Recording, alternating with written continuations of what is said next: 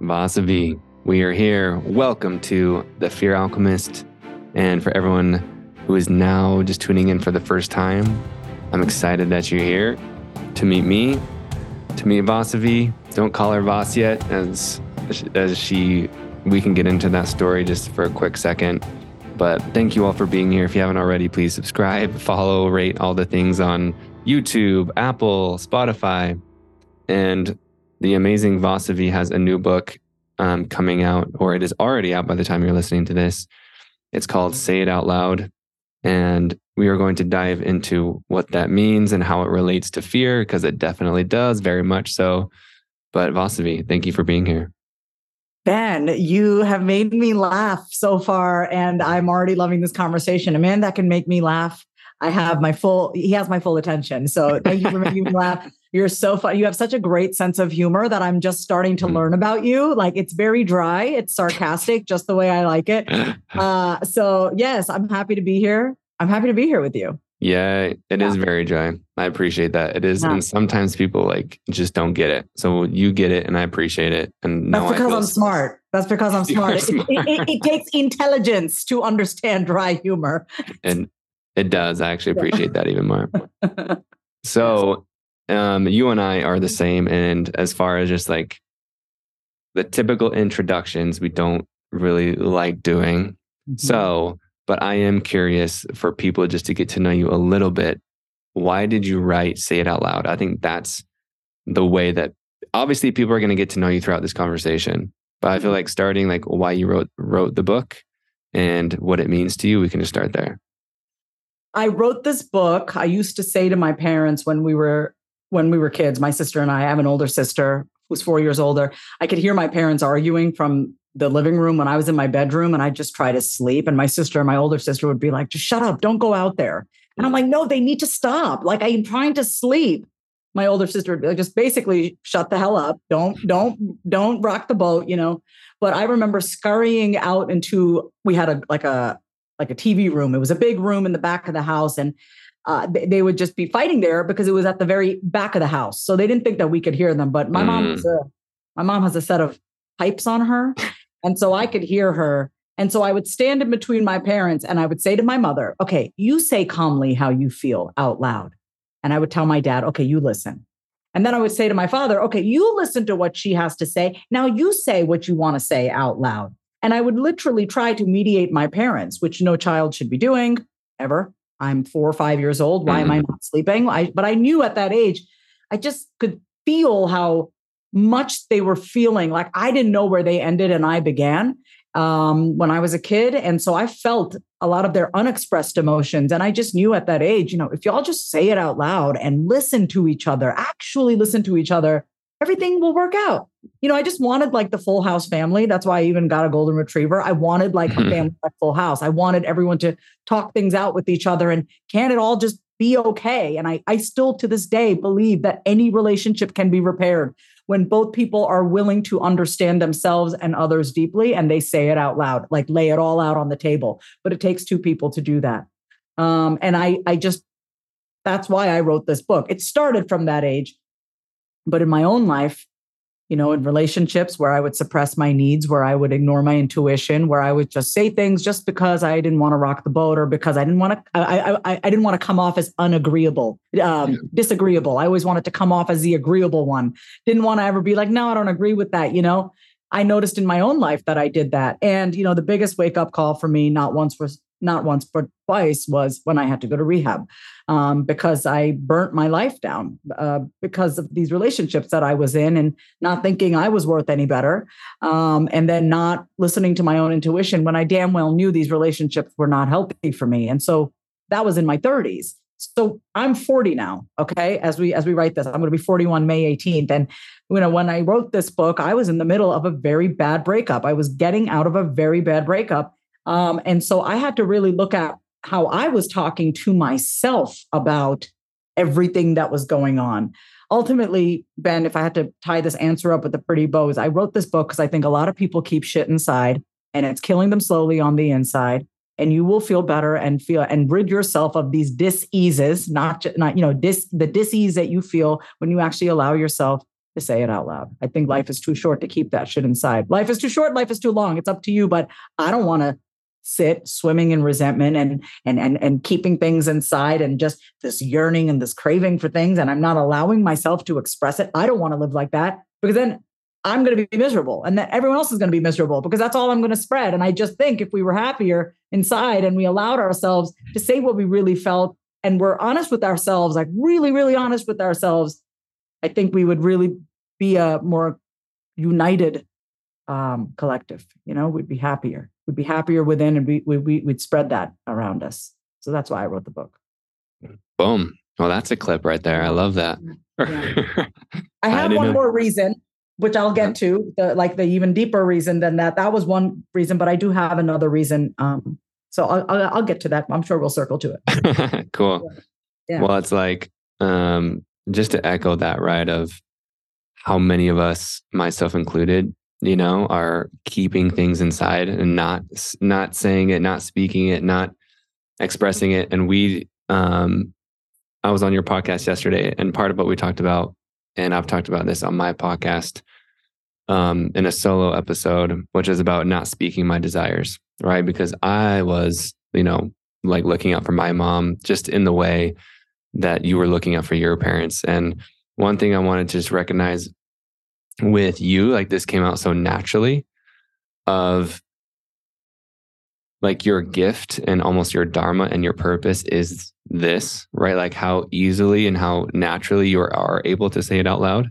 And I know you say that in your book that even your parents, what did they say to you? Of like, chumare, chumare, chumare means stop talking. My mother would say chumare, vachi, chumare, which they, my, my family would call me vachi. That's our family nickname. No, you cannot call me that, Ben.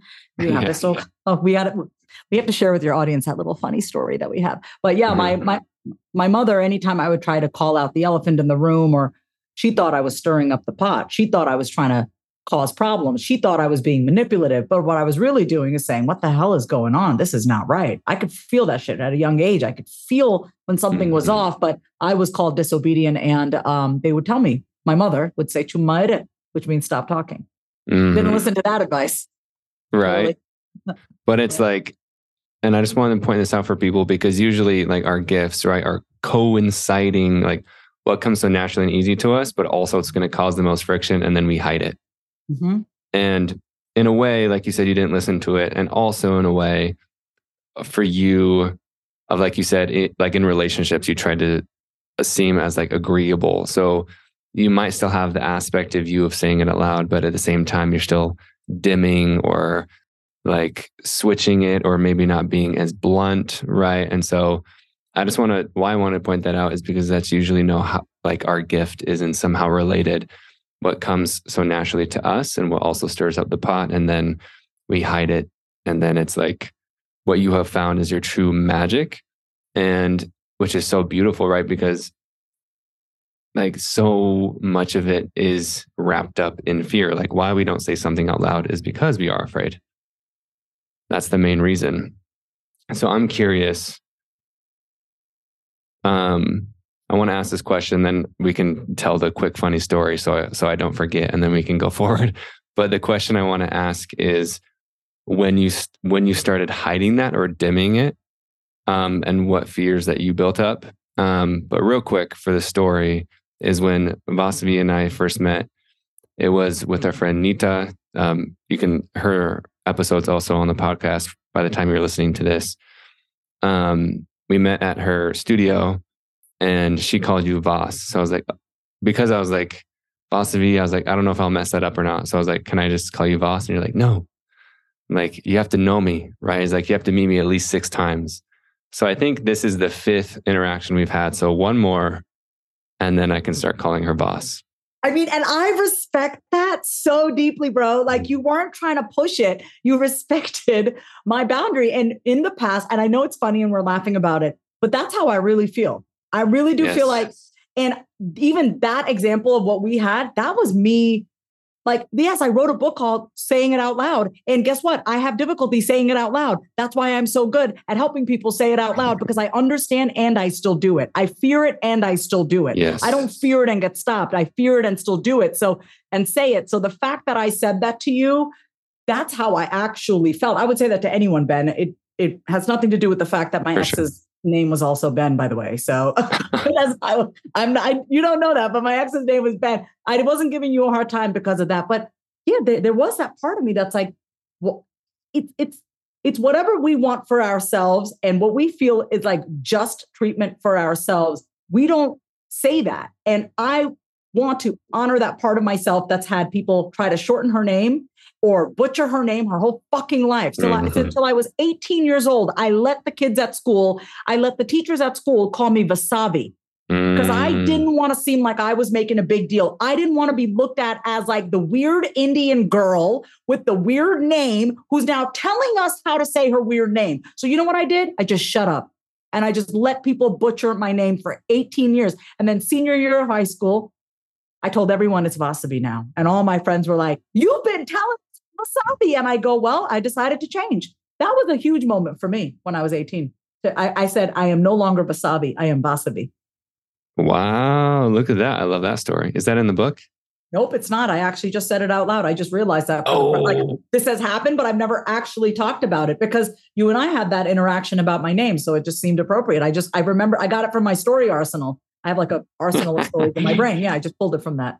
I mm-hmm. love that. That's cool. I love that little nugget that revealed itself because that's such, it might seem small, but those little things start to build up, you know, and like just build and build and build and build and build of like, and of course, like I relate to this so much, like I told you on your podcast of like, because I do have like a natural go with the flow attitude, it's just like, okay, like I can just be okay with whatever. And the example I gave on the podcast was stating like what I desire for dinner. Mm-hmm. And and like I ultimately I might not care. Right. But at the same time, if I do care, then I got to make sure I honor that. Mm-hmm. And so it could be the dinner example of honoring my desire and preference. It could be like, oh, you could just make up an excuse for why people um, don't know how to pronounce your name but it's your name, which is such a big deal, you know? And like, but it might not seem like a big deal. I, I imagine, like you said, what did you say? You didn't want to seem like the what Indian girl? I didn't want. I didn't want to already be looked. I'm. I already felt like, oh, I'm the weird Indian girl with the weird name, and now I'm trying to tell y'all how to say my name. I didn't want to seem difficult. Yep. I didn't want to feel difficult. Do you know how torturous it was? And guys, for everyone listening to this, think in your own life, right? I'm sure, I mean, you may have a name like Lisa, so you may not even resonate with this, but think about in your own life where you just shut up because you don't want to seem like a pain in the ass. Yep. But that keeps building up. And you don't think that that same part of you that shuts up here is going to shut up there. That shit builds up. So, of course, by the time I got to my 30s and I got divorced when I was 31, and I got into a relationship with a guy who was much younger than me, best sex of my life. But no, I shouldn't have done that. Uh, you know, it was that was the, the the rebound gone way too long. You're not supposed to be with your rebound for more than like a few months, right? I was with him for four years, and he lived with me. Um, but I just I just remember even in that relationship, just like in the most microist ways, how I would just say, "Oh, it's okay. Oh, he didn't mean that. Oh, it's fine. No, I'm the one making a big deal when he cheat when he cheated on me. I should have been kinder to him. I'm the one that pushed him mm. away. It was my fault. It's always my fault. It's my fault why you have an issue with me. It's my fault that you act that way, right? So that's called toxic responsibility.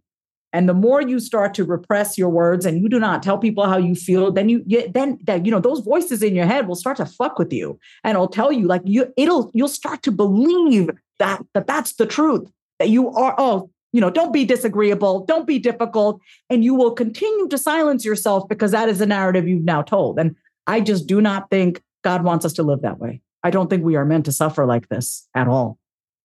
No.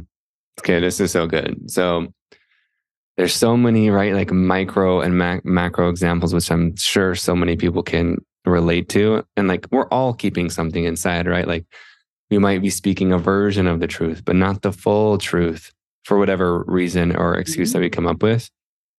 Um, and you can pick any example of like the fear that you have felt, right? Of not wanting to seem difficult, not wanting probably in this relationship, right? Like even putting up with someone who's cheating on you, I imagine fear of abandonment, fear of whatever. But can you, what's your first memory or first experience you feel called to share about of like feeling that like visceral feeling in your body of not being yourself and not expressing because of what? You know, I want to, I, I, think a lot of women d- deal with this, but I also think men in their own way, they um, don't speak up either. I think men are taught to put up with shit from women. Yep. And um, women are, you know, we we've been basically told that all men are dogs, and I don't think that. My first memory, and I've never actually experienced this out, uh, said this out loud. Sorry, I was um I was like 12 years old, and we would go to India every year. I like so so first of all, I want to circle back. I shared by saying I, I noticed in my business, I'm very confident. And I'm what I say is like I'm very convicted in my business. And I noticed that I I did water myself down in my business just a little bit, not as much in my relationship. So I've always been pretty bold. If you if you follow me on, you know, on all the socials and the YouTubes, I've been around for 11 years. I've pretty much always been the way that I am. The only difference was I now believe it on the inside. You know mm. what I'm saying? Mm. I was really good at talking. Now I actually feel like my heart has caught up with my mind. All the things I've been spewing, I now actually be it and I feel it. That's the biggest difference. I'm still the same girl. I'm still the same preaching the same fucking message for the past 11 years. I just now live it. You get what I'm saying? So that's that's where I'm at right now. But my earliest memory was when you know, and I was going to say, so in my business, I'm confident, but in my relationship, my personal life, my love life is where I've always struggled. Um, and that's changing. We're, we're no longer living in the struggle. Let me, let me not breathe life into that. Sorry. We're not struggling right now. I'm saying sorry to myself.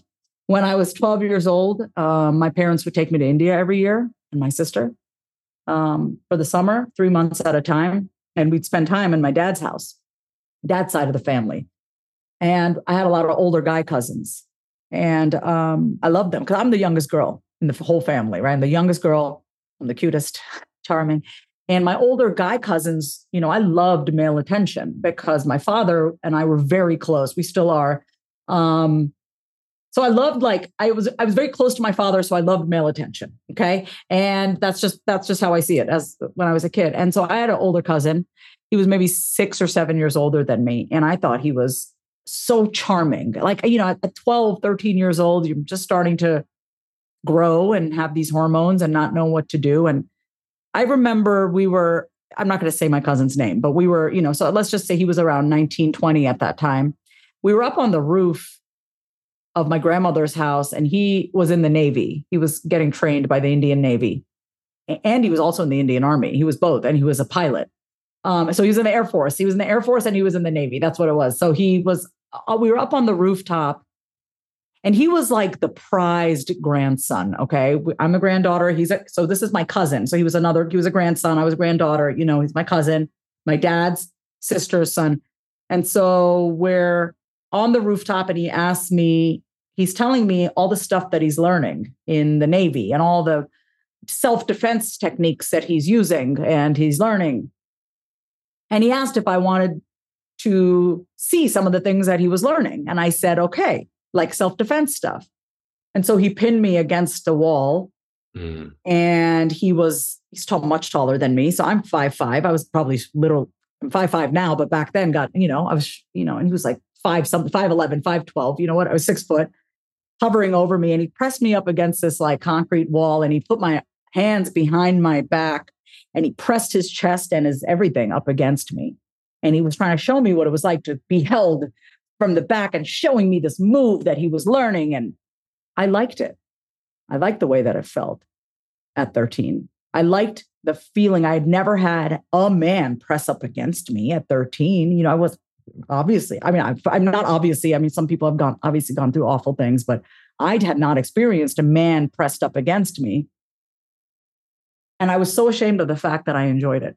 I liked it. I liked that feeling. I didn't think that he was my cousin. I just my it was my hormones, right? It was just yes, my hormones. Like, and I just I knew it was wrong. Like it was wrong that I had this older cousin pressing his penis, pressing his chest, pressing his entire body against my newly blossoming breasts and my and I was like feeling things down there. I was feeling wet. I never felt wet before at 13 and I was feeling all these feelings and I liked it.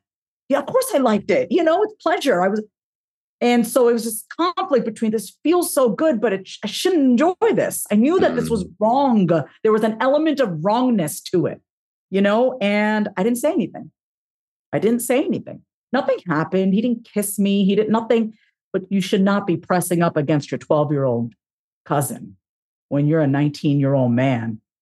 He, he, I don't know what was going on with him, but I just know that I liked it and I hated it at the same time. And I enjoyed it, but I despised it at the same time. And I didn't say anything. About a few months later, I told my father. My father didn't say anything because my father is passive as fuck. He was, he's just like, oh, you know, he's young. He didn't mean it. My mother lost her shit. My mom, you know, my mom lost her shit. And um, I, I, lo- I love my mother for that. I do. I love my mother for being, for losing her shit because no matter we may not like someone's delivery, but the one thing about my mother is that she always stood up for me. She's never mm. going to let anyone get away with anything. So that was my first memory. And I think from there, you know, even though my mom stood up for me, you know, there was still that part of me that craved that attention, you know? So I did whatever I could to get that male attention. And so I, yes, I suppressed my needs over and over again in relationships. That's my first memory.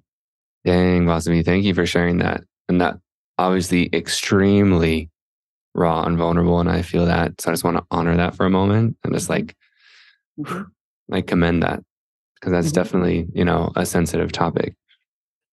And like from that moment, uh, and it is an interesting thing, right? Because it's, you're feeling both. And mm-hmm. I know probably a lot of us feel that on some level, right? Of like the yes and the no, and the right and the wrong. And it's just like, what? And it's like no one's teaching us how to feel or to what any of these things mean. So f- for that of your first memory of repressing your needs because you wanted to say no or stop this is wrong like like i yeah. it, it, it, was it was stop this is wrong like stop like i just but i didn't yeah i i didn't know to speak up and it also felt good you know it was like so it felt just, good to not speak or just the uh, the, well, the, the, chemical the, the, chemical felt good but every yeah. part of me was screaming no like every but like chemically it was like good, right? It felt good, but my soul was like, dude, this is wrong. This is this is not right. This is not right, you know? And, and yeah. So And I think that's the importance of what you said, right? Of like and that's where it can get so tricky of just like obviously something chemically to a body will feel good, but it doesn't mean like to the soul that you know it's right or wrong or even approved of or whatever. So from that moment, was it like? So so how do you see that moment has impacted you in in different ways? Whether it's just in your teens or in your relationships, is it just repressing your needs in general? It shows up in the smallest of ways. Ben, it's um, at a restaurant, not sending the order back if they get it wrong. It's in your marketing, um, using more words to explain your offer mm. rather than just saying what it is or allowing yourself to express your offer in, in, in, in, in different ways, allowing yourself to change your voice, allowing yourself to change, period. Like, yeah, maybe maybe someone has been the down for whatever person or yeah anything's fine with me and so now they're like shit if i start expressing needs or people are going to think i'm like aggressive you know it's like it's just a muscle that we haven't allowed ourselves to use but for me it was definitely in relationships Oh, definitely people pleasing in my business with my clients. I, have had clients ask me, could do like an eight part payment plan for something that's like, oh my God, you, it would come down to like $60 a.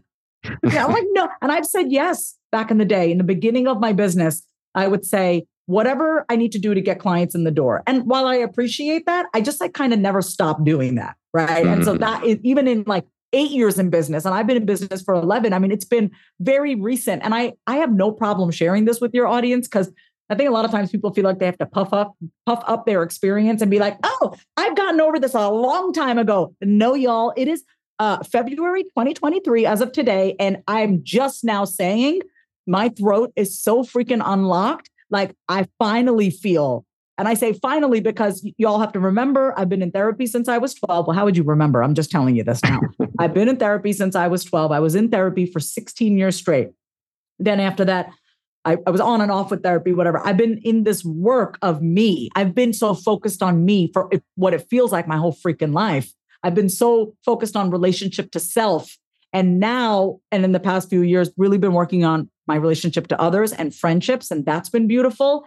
And I'm at a place now where it's like, no, this is my voice. It, it, before, Ben, when I would speak, I would have so many other voices in my head trying to filter, package, manage as I'm speaking. Do you know how exhausting that is to not just be able to just say what you want to say? So that's what I've been working on. That's what I lay out in my book, Say It Out Loud, is literally how to talk to all the parts of yourself. Every single one of these parts has its own distinct personality, energy, uh, uh, tone, texture, quality of voice, and they're all talking to us. And so at some point, you got to be like, which voice is mine? Mm. Right. And so I've been honing in and honing in on honing in. This is the voice of Vasavi. I, I feel it for the first. I, I don't feel any split. Like what I'm thinking, what I'm saying, and how I'm feeling is just aligned. And that's why I don't get as exhausted even anymore after podcast interviews. I used to get really exhausted because my mind was managing me the whole conversation, making sure I didn't sound too harsh for my audience, making sure I wasn't too complicated for my host. You know, it's like, no, fuck all that. I'm here to use my voice and to help the people. Let me help the people. So I had to get my team on board. And you know which team I'm speaking about? The voices in my head. That's the team in my head. They're all like, you know how you go on any time. By the way, I never played team sports. I'm like a tennis girl. Um, but you know, you play a sport, you have the rambunctious player, you have the cynical player, you have the ADHD distracted player, you have the angry player, you have the, you know, you have so many different types of players on a team. And if they do not come together with one singular focus, which is the job of the quarterback. So let's just say I'm the quarterback of my own mind. Okay. No one, you are not going to accomplish anything. You cannot, with the efficiency and effectiveness that you want to, and the clarity and the conviction and the confidence and the ease. You cannot if you're constantly battling those voices in your head. And that's why it is so important that we learn how to talk to all those different parts of ourselves. That's what I lay out in my book.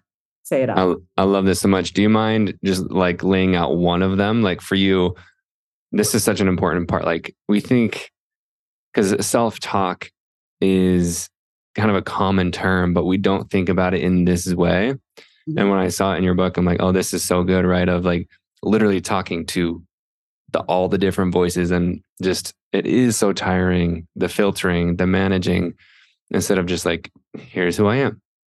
So let me take you to chapter 12. Okay. So chapter 12 is the last chapter. And I I, I put 12 chapters because I'm a 12 stepper and I've been through the uh, AA and um, NA. And, you know, I, I, I, enjoy the 12 steps, but I made up my own 12 steps here. So um, actually, I, I'm going to go to a different chapter. Let's go to um, Desire and Decide out loud. Desire and Decide out loud is chapter 11. I start every chapter with the prompt that you're going to answer out loud. Before you even start reading, you're going to talk. Mm. So at the beginning of every chapter, if there's a prompt, answer this out loud. And so before you even begin reading, you answer this question. So chapter 11, desire and desi- decide out loud. Do you feel guilty expressing your true desires?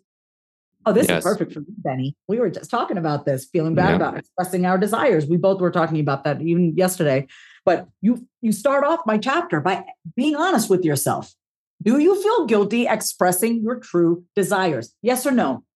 Yes or no? And it may not be yes all the time, it may not be no all the time, but this is where you get to be honest with yourself, you know? And so I take you through uh the you know the reasons obviously each chapter in the book is about the reasons why the background i know people want that but i'm really all about putting the pedal to the metal and taking action so even on th- in this chapter i have you make a list what you don't want and what you want in your life so many people don't know what they want. And when they don't know what they want, they feel shitty about themselves and then they shame themselves for not being clear. And I go, fine. If you don't know what you want, at least can you, if you don't know what you want, can you at least try to get clear on what you don't want? What do you not mm-hmm. want in your life? So I try to give a different approach because for so many people, it's like, well, I don't know what I want. Okay, great. But do you know what you don't want? Okay, like let's start there. So I I, I love that I use that approach. I, I share personal things that I have done to get very clear on who I am, my voice, the way I want to live my life. And I offer that to my reader because ultimately it's your life, dude.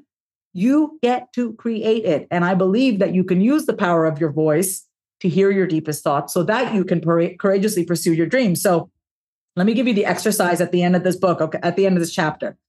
Every chapter ends with a prompt, a practice, and a promise. Okay. The mm. prompt is where you expand your awareness. So, for example, in this chapter, Start paying attention to what ignites a spark inside you.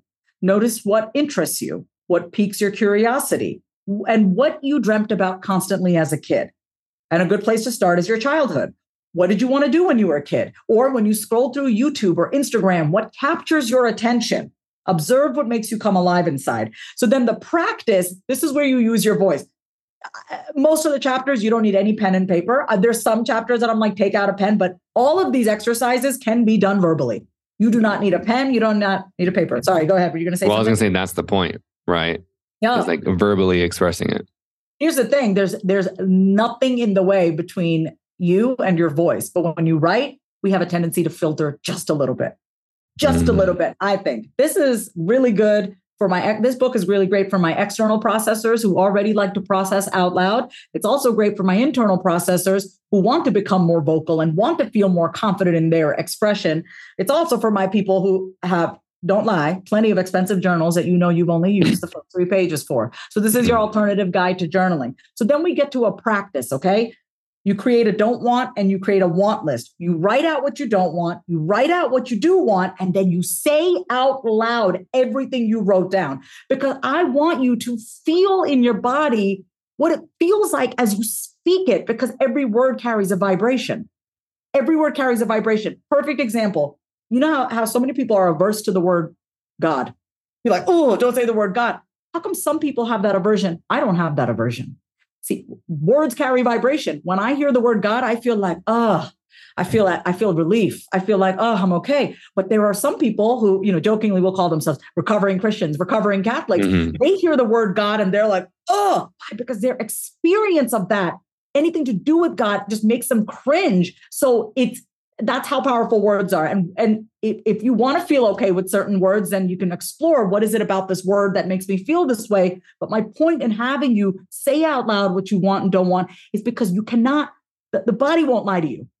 The body will not lie to you. You can say i'm happy but your body freaking knows you're miserable. You can say i love this job. Your body's like yeah fucking right. You cannot lie to your body you can lie to the world, but you cannot lie to your body. And you could even lie to yourself. Your mind can convince you, but your body always knows. Your body always knows. So you're going to write out and say out loud what you want, what you don't want. And the, the entire practice of this, Ben, is just to help you come up with those solutions. Because have you ever been, been, have you ever been, been, have you ever been stuck on something and you talk it out with a friend? And as you're saying it out loud, you start to get to the solution. You start to re- like, oh, and then I could do this. Like almost the sound of your own voice and hearing what you have to say prompts another thought in your head. And then you get to a solution. So I don't know if you've had that experience. Have you? first, I love this so much. But first, I just want to recognize like just that one simple exercise is so gold. And I'm truly, honestly excited to go through all of it myself. Mm-hmm. And like you know and that's that's saying a lot like Vasavi i'm so excited for this to come out because i mean there might be something similar to it but i haven't seen something so specific but yet so broad. And and you know i'm really excited for this like this is just the ember is just beginning to blaze and it's freaking gonna go bananas i feel like.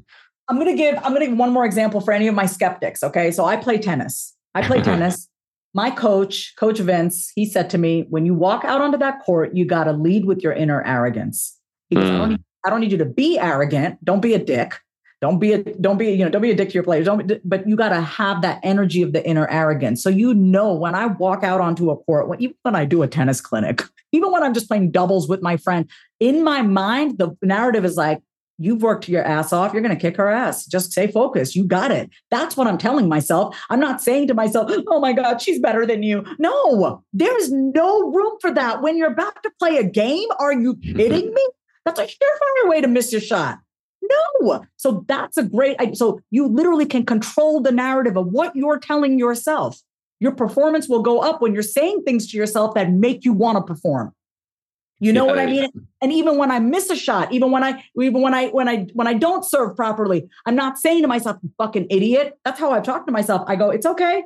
It's okay. Get it together. Come on, focus. You got this. I get myself back. I have no time. No, we don't have time to be sitting there and beating ourselves up. It is an absolute waste of your energy to beat yourself up. You if you want to criticize yourself, if you want to judge yourself, judge yourself simply with the purposes of getting better not to make yourself feel like more shit. How is that to go? You, I'm the most rebellious, rebellious person ever. If, if I didn't listen to my own mother at that age, okay, why would I listen to that voice in my head that talks to me that way? So ultimately, what ends up happening, Ben, is when, when we don't control the narrative in our own mind, our mind controls us, period. Yeah, I love that.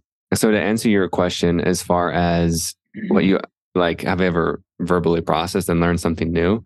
Yes, short answer. And then in our interview yesterday, you were pointing out that I'm probably an internal processor, which you are right. And that actually, if you look at my human design, I'm something called a self projected projector, which means that we literally project like we have to speak, which gives us clarity. Yes. So it's like, so for me specifically, literally saying stuff out loud is scary, but it's also extremely helpful. So you are, so you you're act, based on your human design, it's better for you to be an external processor. Correct. Great. And I just want to say this out loud, of course. In our society, what do we think about the person who talks to themselves out loud? Let's just call it out. We call, we think they're crazy. Listen, I was at CVS the other day going to pick up some meds, and there was this man talking to himself in one of the aisles. And I said to myself, get the fuck out of this aisle. Hell no. Because, and he was, I know he was not all there. I could tell he was not all there. And even I, who am a huge advocate of talking to yourself out loud, I completely acknowledge that in our society, talking to ourselves out loud is deemed crazy. However, there are plenty of times when you are alone. Okay, you you you can. You're, I mean, you're always with yourself no matter where you go. So find the time to actually hear yourself. I mean, I live alone, so I have the luxury of just being with me. But we all have time um, with ourselves. And so if you're stuck on something, needing to make a decision, and you're like, I don't know what to do, say it out loud. Simple, even with dinner. I'm always going to use dinner because food is a bit big topic in my house with me. What meals am I eating? So I'll be like, Vas, do I want chickpea pasta with that beautiful zucchini sauce? Or do we feel like making tacos today?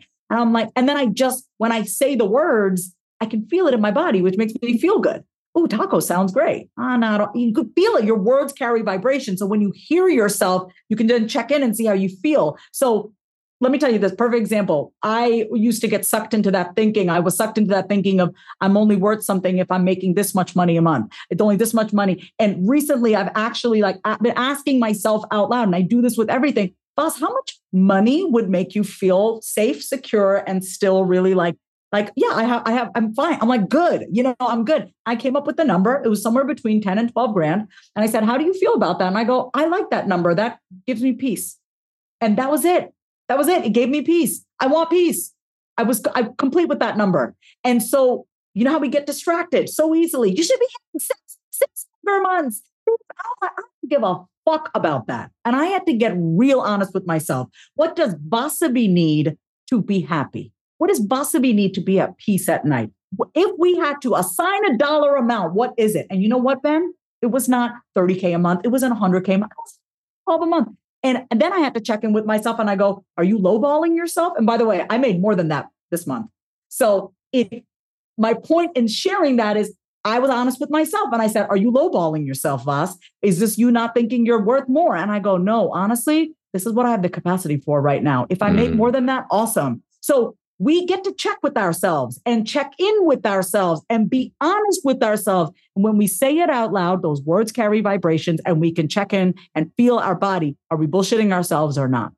And if you do, if you feel disconnected from your body, then this is a great opportunity for you to find practices to reconnect with your body. Because when you do, you can't lie to yourself because your words carry vibrations and your body feels that if you can feel the vibrations of other people's words, you know when someone talks to you in a rude tone and you can feel it, you know when someone's kind of cold and they're they're not very emoji like and I'm like, "Oh, did I do something wrong?" Okay, you do the same shit to yourself. You talk to yourself in that same way. Think about how your body feels. We feel it with others. We feel it when somebody's cold and curt and just cutting us off and dismissive and and maybe invalidating. We do it to ourselves.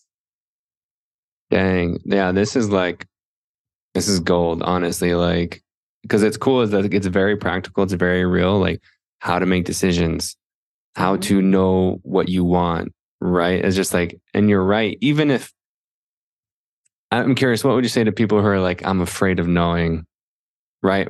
And I know I can't that's help you. I, I, can't. I can't help you. Listen, I, I've been to rehab twice.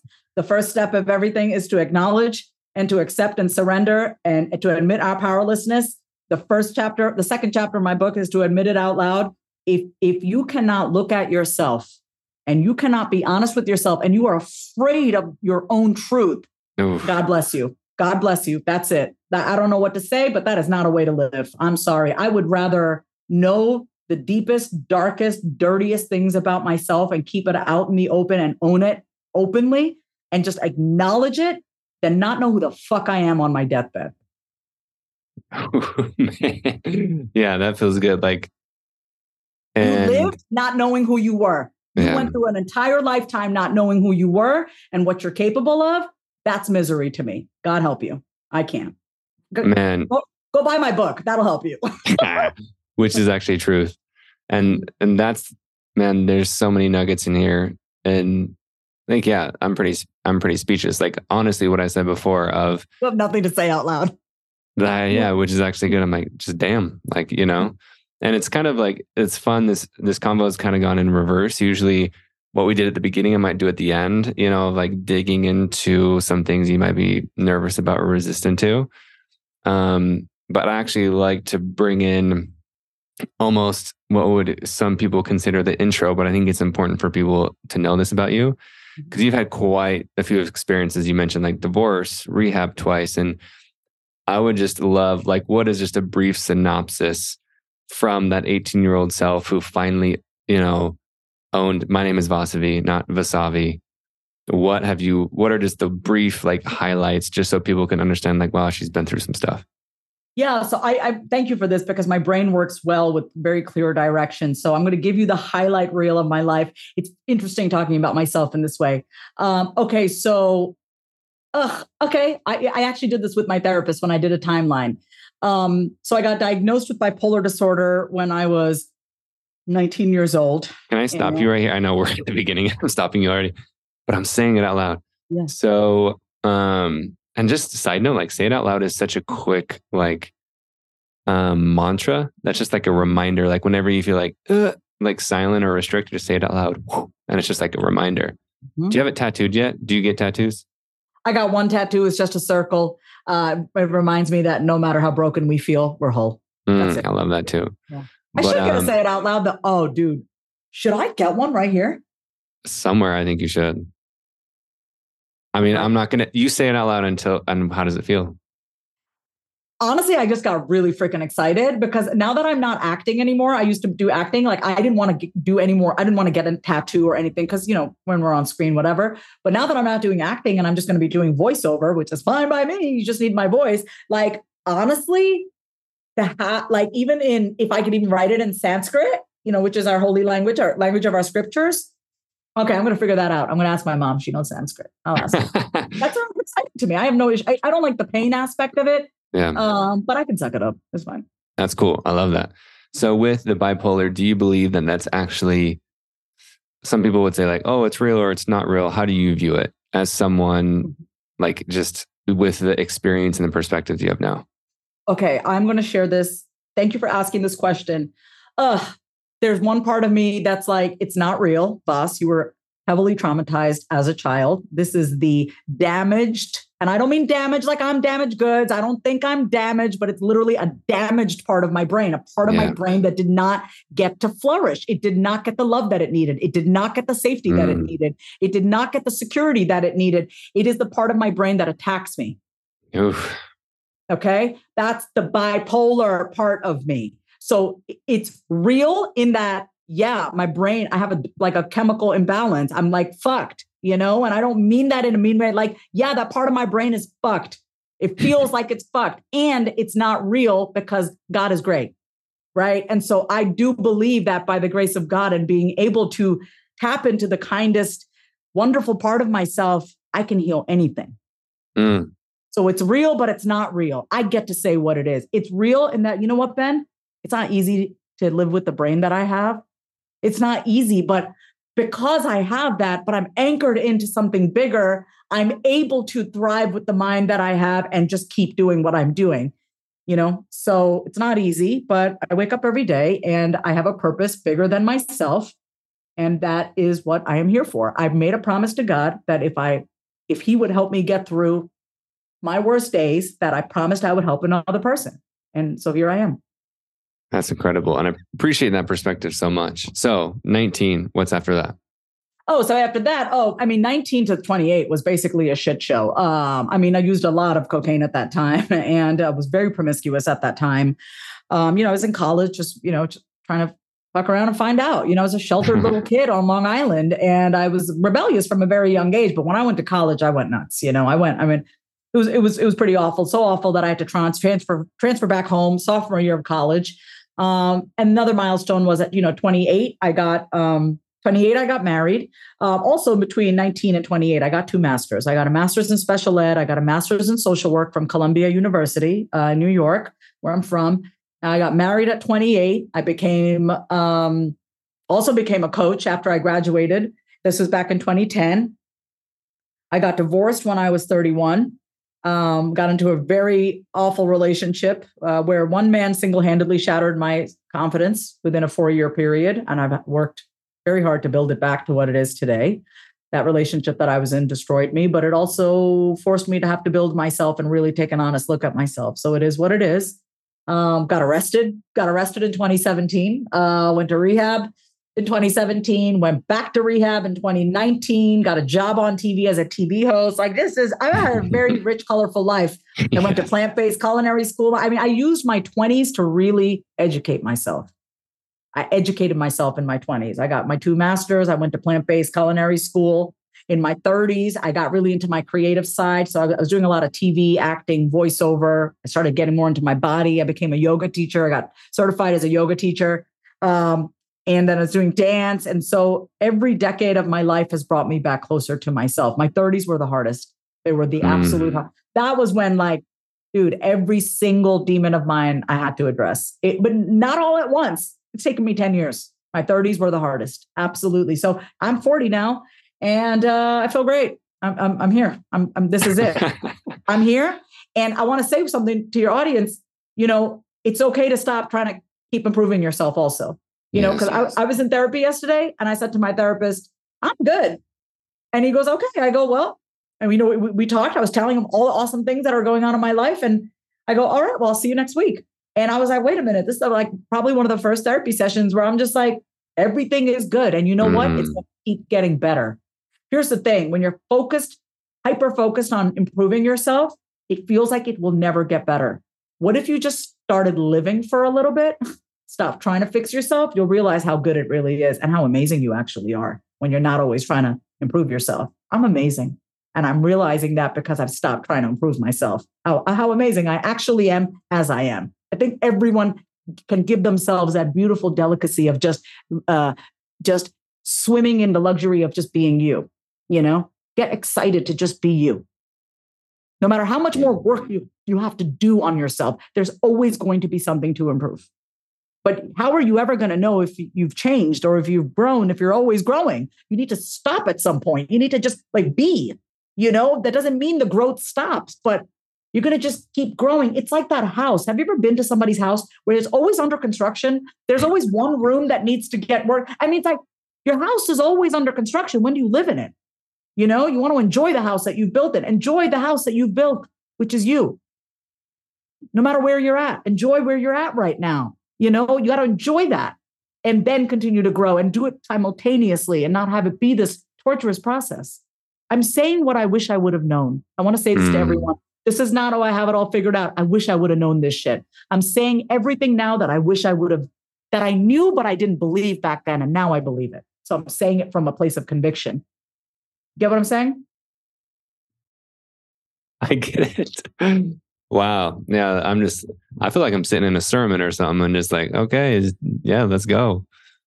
Um, yeah, like this is definitely What's yeah. coming up for you, Ben? I'd love to hear from you. What's coming up for you right now? Let's let's let's let's let's talk to. The honestly, it's it's yeah. cool. Like honestly, just like inspired, and that's why I'm like it's in like awe, and I didn't like I was excited for this conversation, but it's just like oh damn, like it's cool because there's not many. This is a high compliment because you know how many people or have an idea probably of how many people I've interviewed and who I've interviewed. Mm-hmm. But this is definitely one of the most inspiring. And I'm getting like emotional because it is like just so real. And it's like really cool to like feel your like your heart and your experiences. And like we shared this a little bit yesterday on your podcast of like um you shared something about like because you're the fear guy. I imagine it's hard to like express fear. And you're right, but I know that's the thing that transmutes it and lets people feel safe to do the same. And I shared with you of how like I don't want my son to feel like he can't be scared or he can't say the things, you know? And so I totally feel and believe you in the sense that like I understand your conviction and I feel like that's why it's so inspiring. It's like uh, like I'm celebrating with you because I know what you've gone through and like where you are today. And like even that therapy experience of celebrating, like that's so cool because usually we use therapy just to be like, all right, here's my shit again, which has its place, obviously. But for you to get to the place of celebrating and saying, like, I love where I'm at, I think that's so freaking cool. And so I just love the example that you're setting of all the things like your the circle on your wrist which is actually just another cool example right of it's all the human. You know it's not just like i'm this perfect coach who has it all together and you know da da da da da. It's like obviously yes there are still things. Like you just expressed like with relationships right? And like repressing your knees and the fear of abandonment like obviously. Um but so it's just really cool to be like i can just feel like i'm in um like with you at this time. It's like a complete catapult or like a rocket ship and everything has just like locked in and you're ready just to go. So it's really cool just to be like present in this moment. And I, i'm excited to watch you where you go from here. Thanks ben. That means a lot to me. Thank you. So welcome. Mm-hmm. wow well i don't think much more needs to be said ironically um, but I, I want to ask you the same question that you asked me. Is there anything else? You asked me that this at the end of your podcast.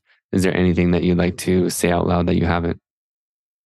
Yeah, it's more of like um it's like it's what I keep telling myself every day. Okay. It's uh it's uh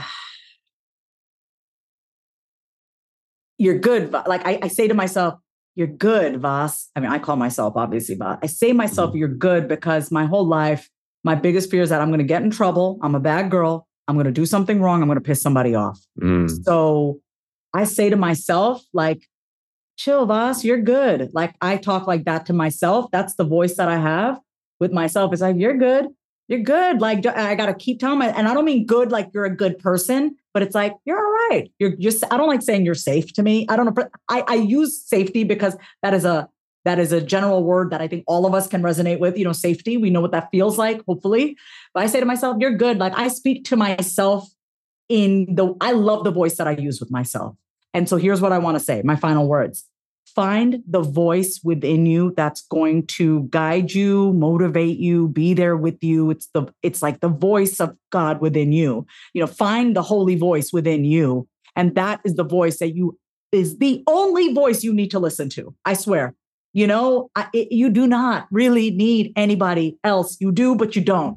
Take it mm. but always consult back with the holy voice within you know? That voice inside of me that's like Vas you're good. You're going to be okay or keep going, Vas, you got this. Or it's okay. You know, if you're tired, let's go to sleep. It's the voice that just wants what's best for me. And you know what? We all need someone that's going to have our back, ride or die, no matter what. And that's me. And that needs to be you for you. So, what does that voice sound like? What does that part of you want for you? Like, that's the voice you need to be tapping into the genius inside of you, the wise one inside of you, the wise knower inside of you. So, you have it. We all have it. And what I've been telling myself is, Vas, you've always known. You've always known. It's almost like I told you so to myself, and I freaking mm-hmm. love it. I love being right and being wrong at the same time. It's like I thought I couldn't do it, but I did. But I always knew I could. So I'm just telling myself, it's like, Vas, you always knew. And the gap between where you were, where who you where you've come from and who you are and who you want to be, it's just I I know that's where a lot of people, maybe you're in your audience, or I know in my audience, it's like they know they're on the brink. They're like, I'm right there, I'm right there. And I'm like, I know that feeling. And what honestly has worked for me is to continue speaking that part of myself out loud. The one, the part of you that's like, you're right there. You're like, I'm right there. I'm right there. And like, let that voice speak. Like, speak from that voice, you know, like you're almost there. You know, you're almost there. And it, you, you feel like you're waiting for that moment where it's just going to click one day where you're like, I just want to be the person. You got to slow down because if you slow down enough, you might just start to see that you're like becoming that person and you're like, that person that you want to become is more you than you're giving yourself credit for. You know, I I don't know if I said that in an articulate way, maybe not because I'm an external processor, but what I want everyone to know is you're you're there. Like you're, you don't have anywhere to go to. You're like you're here. So be here. Be here and appreciate the shit out of it because this version of you you will never have again. Amen. Mm-hmm. Oof. Well, damn. Mm-hmm. Thank you a million praise hands emojis, you know, heart, heart, say it out loud tattoo, all the things. Yeah. Um, yeah, I'm so excited for people. Definitely go check out the book. Um, I'll put it in the description. What what is the date it comes out? Because this will come out for pre-order. Pre-order is already available, correct? Yes, and this book will be out May 16th. May 16th. So go pre-order it. Obviously, you already know the the power of it. So imagine just having the the tools with you all of the time. And and, that, and the, the best part is when you pre-order the book, um, you do get a bunch of bonuses. And the best bonus, you know, other than meditations and mini courses that I've curated, I am hosting a Say It Out Loud book club for the month of June, where you and I, everyone who pre-orders, we're going to get on and we're going to do a crash course of this book, three chapters a week, boom skis. Everyone's going to get a chance to speak, use their voice, use the, you know, all the things that I'm laying out in the book, and I'm going to be there with you. So it's going to be a lot of fun. Wow. So everyone who purchases the book will do, who gets to just do the book club with you in June. Yeah. Yep. Yeah, that's freaking awesome. Yeah. I love that idea. Yeah. Speaking of bonuses, because we were talking about that yesterday in your podcast, that is indeed an awesome bonus. that's not just more fluff. That's truly like, I can feel the meaning behind that. Yeah. Um, where can other people connect with you? You can always follow me and connect with me on Instagram. My handle is my name is Vasavi. I'd really appreciate if you listen to this um, episode to actually send me a voice note use your mm. voice. I, I, don't hate the DMs. Just just do not tell me your life story. You know, send me like maybe up to two one minute DMs. I can I can handle that a voice note, but I like to hear from everybody. So send me a voice note. Say, hey, I heard you on the Fear Guy. Thank you so much. Make sure you screenshot this episode and tag both the Fear Guy and myself, Ben and I, so we both know that you heard this episode, and send us both a voice note um, on my Instagram and on Ben's, and let us know that you loved today's show. I love that. Yeah, share it, tag it, share it with a friend. And again, if you haven't already, subscribe, follow, leave a review because I know, man, if you weren't touched by this, if you're still here, obviously you were. But when you leave a review, it really does help rec- um, help it get recommended to other people who are interested in this stuff and who are searching for it. So, man, Vasavi, thank you. This will be an iconic episode, timeless. It is stamped. Thank you. Thank you.